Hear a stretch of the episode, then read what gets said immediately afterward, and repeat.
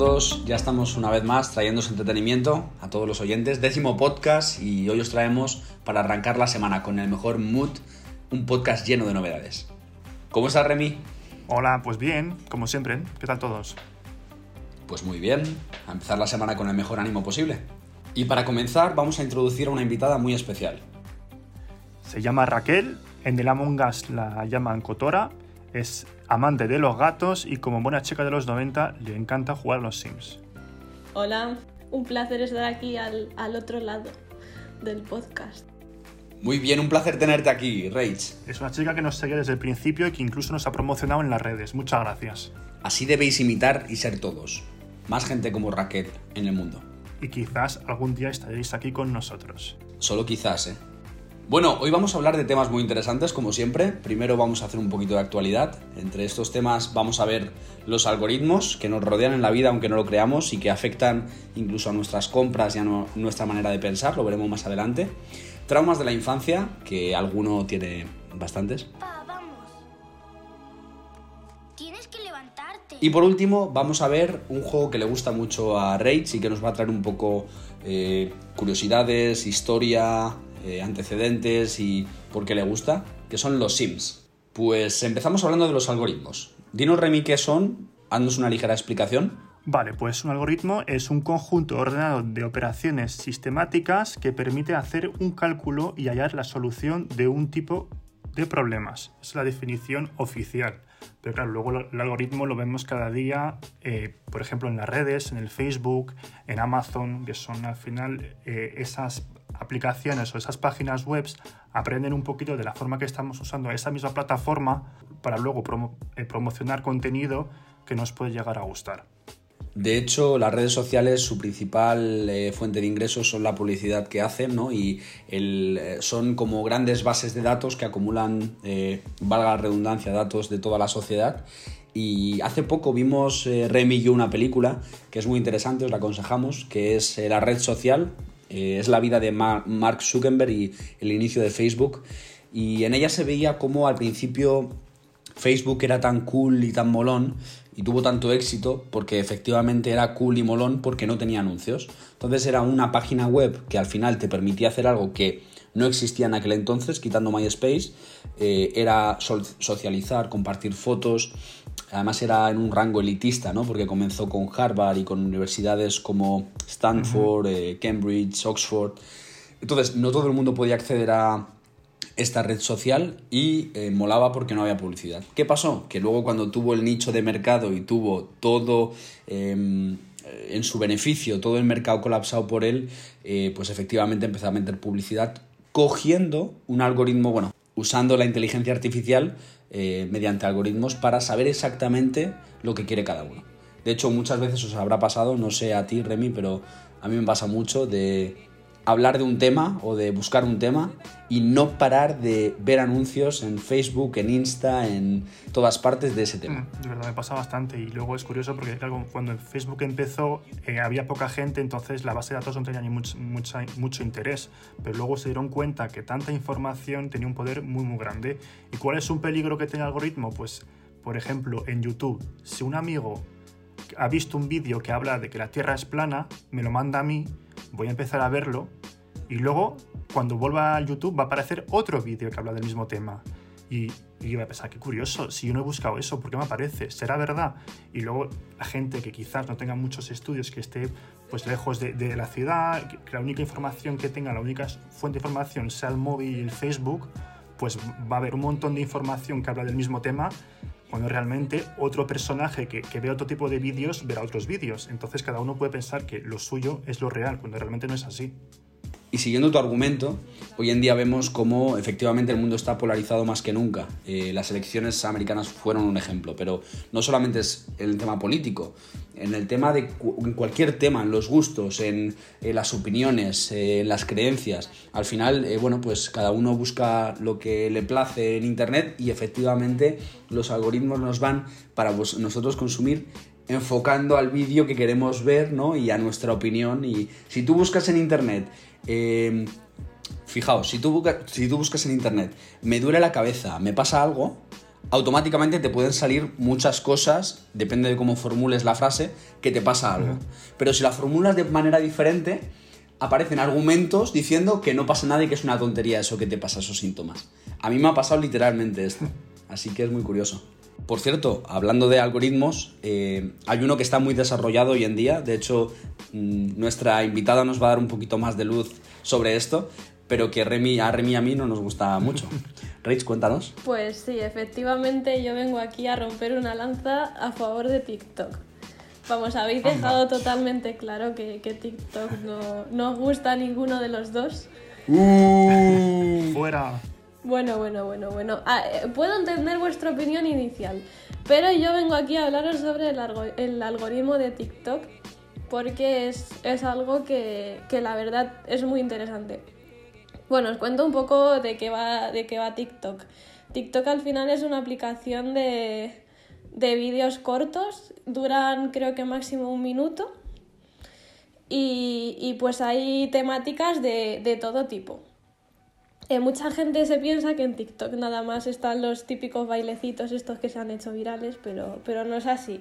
Hay temáticas de, de todo, recetas, hay, yo he encontrado incluso abogados que hablan pues de, de cómo defender tus derechos ante ciertas situaciones, incluso ahora con el tema del, del COVID, de las restricciones y tal. Qué interesante. Sí, sí, sí, sí, sí. O sea, de todo. O gente que hace manualidades. O incluso un tío que analiza los microgestos de la gente para saber, pues, eh, si están mintiendo o para detectar a psicópatas y cosas así. O sea, apasionante. A mí me encanta. No, no sabía todo ese repertorio de TikTok, no sé Yo tú, tampoco. Me he quedado loco. Quizá la opinión me cambia un poco y empiezo a, a hacerme una cuenta para probar por lo menos. Sí, bueno, pues el hecho de que yo vea todas estas cosas distintas se, se debe un poco al, al algoritmo de, de TikTok. ¿Qué pasa? Que, que hace pues no muchos meses eh, desvelaron un poquito qué, qué tipo de cosas tienen en cuenta para clasificar el, el contenido que, que te va mm, ofreciendo TikTok y tienen en cuenta varias cosas.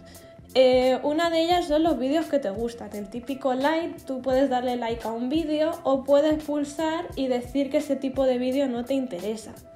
También tienen en cuenta los vídeos que compartes, las cuentas a las que sigues, en las que comentas y también el, contenido que, que tú como usuario creas. Porque ellos piensan que ese mismo contenido pues, puede tener más interés para ti.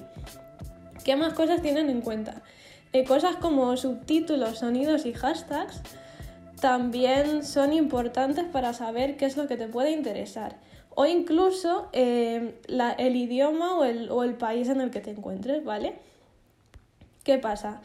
Con esta serie de indicadores, ellos se hacen una idea de qué es lo que, lo que te interesa más a ti.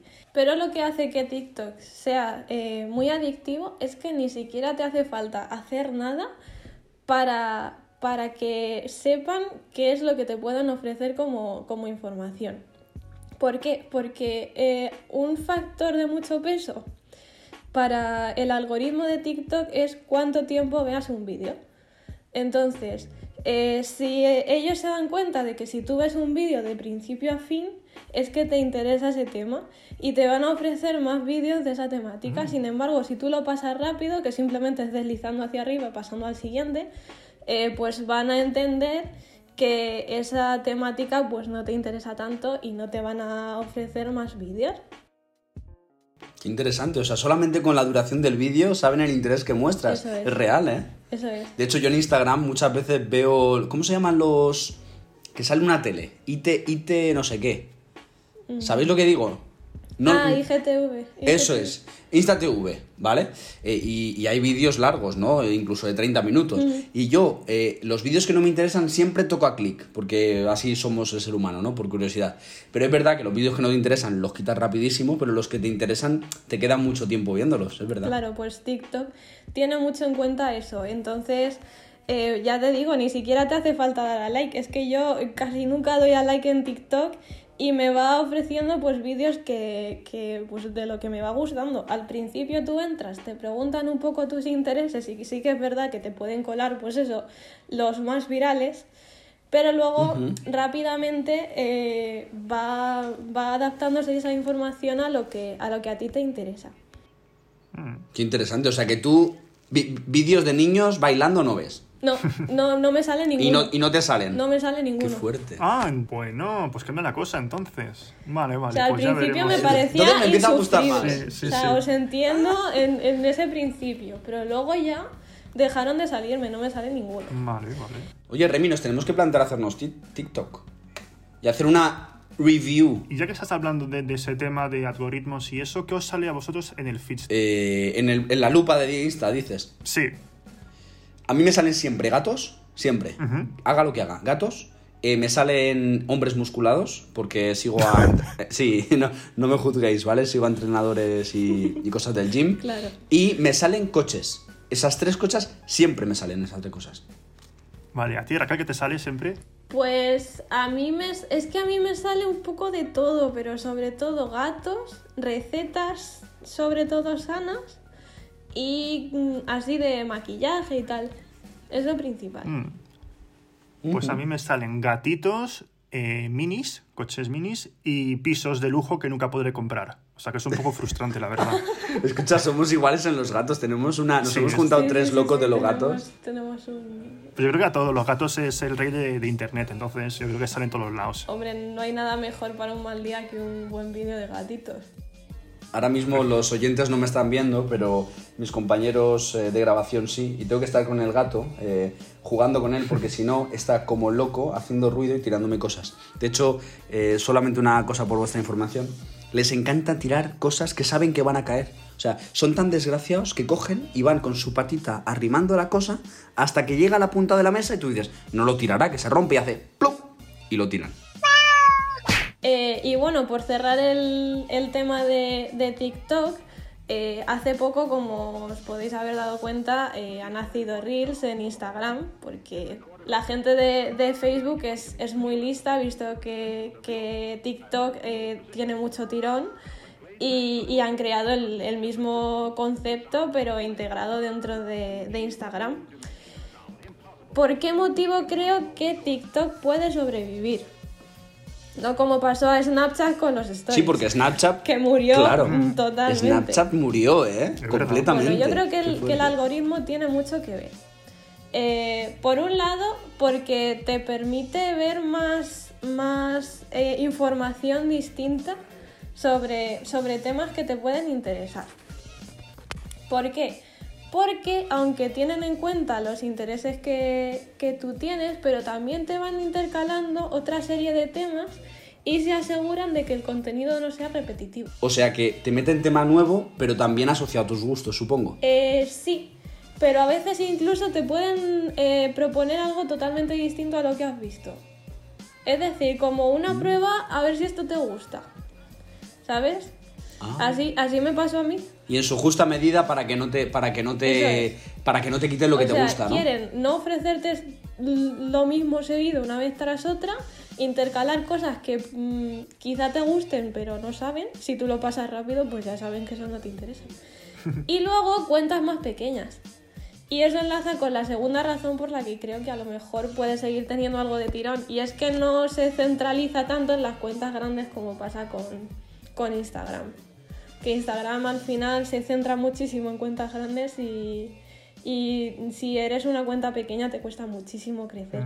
Sin embargo, TikTok a mí me han salido mm, vídeos con un millón y medio de, de likes y vídeos con cuatro likes. Y me los meten ahí. O sea que es más justo realmente el algoritmo Sí. de TikTok. Interesante. Qué curioso, qué curioso. Oye, pues mm, sinceramente le voy a dar una oportunidad a TikTok, aunque sea una red social más y una quitatiempos más, ¿no? Sí. Pero le voy a dar una Y os oportunidad. reto a hacer una review. Os iremos contando qué tal. Y haremos una review, la siguiente, la siguiente, los siguientes podcasts.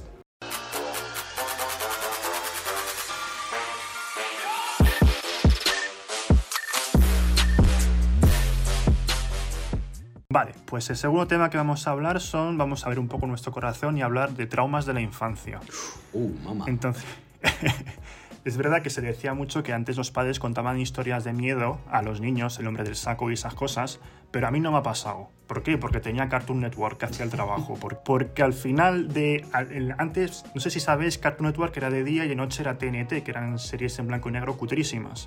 Pues el último dibujo animado que ponían antes de irse a dormir era Agallas, el perro cobarde. Me acuerdo, me acuerdo, perfect, me acuerdo perfectamente. Qué recuerdos, madre mía. Ay, yo no lo tenía, qué rabia. Interrumpimos este programa para ofrecerles a Agallas, el perro cobarde, presentando a Agallas, el perro cobarde. Abandonado siendo un cachorro, fue recogido por Muriel, que vive justo en el centro de aquí mismo con su marido Eustaquio Habichuelo. Pero el desasosiego llegó aquí mismo. Es el momento de que Agallas salve su nuevo hogar. ¡Perro estúpido! ¡Me obligas a ser malo! Pues, ¿qué pasaba en esa serie? Pues la historia es dos abuelos con un perro en una casa en medio de la nada. Yo culpo a esa serie mi trauma con los pueblos y las casas abandonadas. Porque encima da mal rollo, porque era una casita y un molino de viento y no había nada ni nadie. Em, recuerdo el episodio piloto que justo estuve investigando y se, estrenó en el 96 y yo creo que tenía pues 5 años y lo vi cuando se estrenó. Yo acababa de nacer. Ah, muy bien. Vale, eh, el, me acuerdo el capítulo ese era como una gallina ovni que llegaba en un platillo volante y tenía los ojos rojos y daba mucho mal rollo. Se la veía que estaba mirando, espiando a la pareja y el perro por la ventana. Y recuerdo la escena que la gallina ponía huevos con lunares rojos. Y recuerdo que la abuela cogió un huevo, un huevo para cocinarlo para el abuelo y se veía como el huevo frito tenía hasta los lunares. Y el abuelo se lo comió y se transformó en gallina asesina también. Vamos, que tampoco, el argumento tampoco es en otro mundo, pero cuando tienes 5 o 6 años traumatiza bastante. Entonces, quería aportar un poquito esa historia que me traumatizó con 6 años y no sé a vosotros qué os ha pasado. Pero ya te imaginabas a la gallina con eh, los huevos que iban a salir ya con lunares o... Sí, sí, sí, daba bastante Remy le pedía a su madre, Remy le pedía a su madre no hacer huevos fritos. No, es que encima me acuerdo que cortaba el huevo frito y la yema era roja y dan, buah, traumita. A mí la verdad que esa serie a día de hoy yo lo veo y digo, no es posible que lo hayan hecho para niños. Ya, es que es raro eso. Hay capítulos, os invitamos a ver, que supongo que habréis visto muchos ya capítulos, ¿no? Pero os invitamos a, quienes no como Rage a ver capítulos porque alucinaríais con alguno de ellos. Ah, de hecho, vimos el otro día, Remy, tú y yo, un vídeo en YouTube que, con los capítulos más creepy, ¿no? Los 10 peores, sí. Pues mira, yo os voy a contar mi historia rápida y es que eh, os voy a contar una historia que tiene final feliz, que a todos nos gustan, como todas las pelis que empiezan mal y tienen un final feliz. Y es que eh, yo empecé viendo Soy leyenda con 10 años, Soy leyenda la peli que protagoniza Will Smith y que se basa en el fin del mundo, bueno, en un mundo posapocalíptico que eh, el apocalipsis viene por un virus, ¿no? Que muta a la gente y que se le convierten en, caníbales y en seres no llamarlo zombies, porque el típico zombie es lento y tal, en seres completamente despiadados y animales. Eh, y es una peli que a día de hoy me encanta. Me llamo Robert Neville. Soy un superviviente que vive en Nueva York. Llevo tres años sin ver a ninguna persona.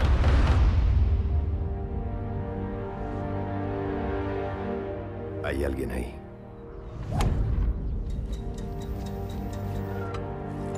¿Hay alguien? Por favor. Pero claro, la vi con 10 años. Y tú mm. ahora mismo piensas en Soy Leyenda, a gente de nuestra edad, y la mayoría la vio más tarde. Y nos encanta a todos. Y no da tanto miedo. Pero con un, niño de 10 años metido en una sala de cine, además la vi en el estreno. Pues luego, además, los bichos salían por la noche. Entonces yo no podía apagar la luz. Nunca podía apagar la luz. Entonces, claro, dormía con la luz encendida, la factura de la luz en mi casa era altísima, no, esto es broma, ¿eh? pero eh, no podía dormir con la luz apagada y no podía ir en ninguna parte con la luz apagada. Pero luego la historia es feliz, bueno, pasé unos meses horribles porque al final, yo qué sé, me dio por ahí y estuve... Fueron años, es verdad, fueron años. O sea, yo creo que fueron eh, desde los 10 años hasta los 12, eh, por lo menos. Y ya después, eh, no solamente se ha convertido en una de mis películas favoritas de Will Smith, que me encanta Will Smith, sino que ninguna película me ha dado un miedo real después de esta. Eh, me dan risa, lo hablaba antes con Rage, que haya también. Y no sé, me dan risa, no me dan miedo. Mm. Sí, sí, sí, bueno, es que las pelis de, de miedo son, son muy pre- previsibles. A, a mí me pasa Sí. igual. Yo la verdad es que no... mm, Las pelis de miedo nunca me han dado miedo porque siempre lo he visto como algo irreal y de hecho ni siquiera de pequeñita las series, lo típico de... Yo no me creía que fueran reales, incluso a veces veía urgencias y escapándome de, de que mis padres me mandaran ir a dormir y, y tenía yo pues como cuatro años y no me traumatizaba. Pero sí que es verdad Uf, madre mía, ¿eh? que os vais a reír de mí porque esto no, no era tan pequeña. Pero no, no sé si vosotros habéis visto la serie del, del internado, esta que echaban en Antena 3. Sí,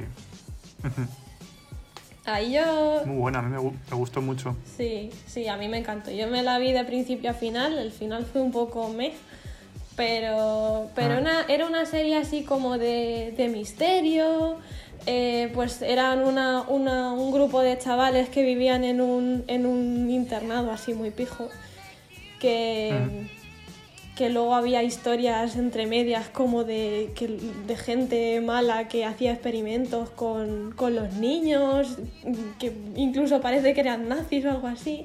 Vosotros venís de las mejores familias de este país. Lo que quiero de vosotros no es que seáis competitivos, es que seáis personas.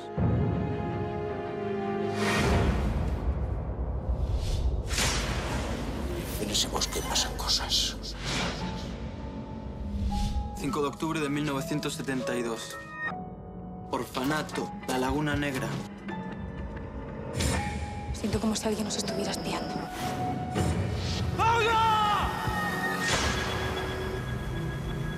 Y hay un par de escenas en que a dos de las niñas eh, más pequeñas, una era hermana de uno de los mayores, creo, em, hicieron algún experimento con ellas y de repente enfocaban como mucho su cara de oscuras.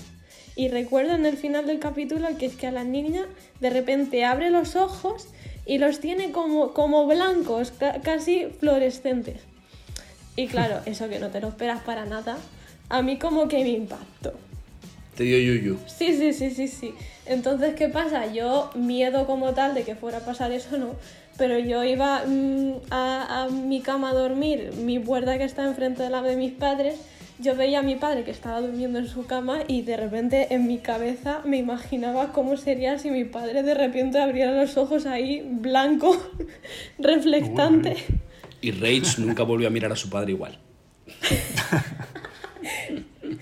No, no, hombre, no. Pero o entraba al baño a oscuras y, y- y antes de encender la luz era, era como si tuviera la sensación de que me fuera a reflejar en el, en el espejo con los A todos ojos nos ha pasado blancos. eso. Eso que estás diciendo del espejo, en este caso Sí. concreto, no con los ojos blancos, ¿vale? Pero que se va a deformar o algo. O sea, vi una película, no me acuerdo el nombre, pero era de espejos, una movida muy rara que la quité luego. eh, y es verdad que, no miedo, ¿no? Pero mal rollo total, a mí me ha pasado también. Y para que veas que luego tu cosa, por ejemplo, ¿no? Eh, ese miedo o ese trauma, que tampoco es un miedo, ¿no? Un trauma tonto, que duraría poco, supongo. eh, ese es el tuyo, el mío es otro completamente diferente. Pero yo estoy seguro que si yo hubiera, vi- eh, yo hubiera visto agallas eh, cuando era pequeño, porque yo lo he visto ya de más mayor, además me gusta ahora, me hace gracia, hubiera tenido un trauma seguro, ¿eh? ¿Por qué no tenías agallas? Totalmente.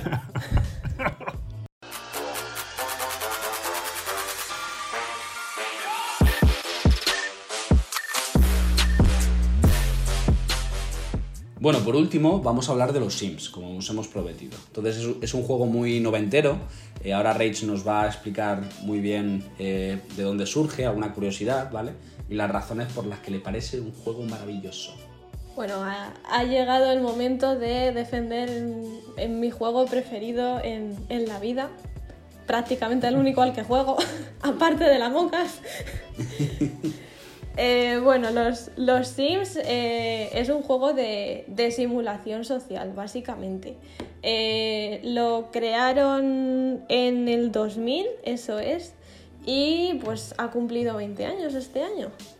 Así que lleva acompañándonos mucho tiempo. Básicamente es, es casi mi vida. O sea, a mí los Sims me ha acompañado siempre. Como curiosidad, o he encontrado algo que me ha hecho mucha gracia es- y es que antes de publicarse los creadores le llamaban Casa de Muñecas o el juego del inodoro porque era el único videojuego que incorporaba un váter totalmente funcional y que dependiendo del género, es decir, de si eras chico o chica, usaban el, el váter de forma diferente, levantando la tapa o no. Toma ya. Bueno, el, el caso es que al final es un juego que se, se ha ido desarrollando a lo largo del, del tiempo, ha avanzado muchísimo, pero eh, tiene distintas facetas y hay distintos tipos de jugadores de los Sims. Yo me defino sobre todo constructora. A mí que me, siempre me ha encantado pues eh, decorar y todo lo parecido, pues el juego te permite hacer las casas que te dé la gana. O sea, es una maravilla decorarlas. Y, y, es una pasada, pero mm, pues hay, hay personas que esto les da igual y, y lo que les gusta es eh, pues crear sus personajes y montarse sus propias historias en, en su cabeza. Entonces, a, mí me gustaba, a mí me gustaba hacer bebés, dando besos. es verdad, en el 1, dándote muchos besos, tenías bebés. Luego se hizo ligeramente muy, más realista, pero no mucho. Aviso. Vaya. Pero bueno, eh, la verdad es que mm, quien, ca casi todo el mundo yo creo que ha jugado con, con gente a, a, meter a los, a los Sims en una, en una piscina, quitarles la escalerilla y ver cómo se morían porque no podían salir. Rachel eres una psicópata, no sabía ese lado de ti. Qué, qué cruel. Seguro que tú también lo has hecho, hombre. Sí, lo hice, lo he hecho. Bueno, otra, otra característica que, que, tienen los Sims es que mezclan un poquito la, la, realidad con la ficción, porque tienen pues sus trabajos, tienen necesidades que tienen que cubrir, pero tú puedes tener un Sim que sea una sirena y que luego se vaya a trabajar eh, de abogada.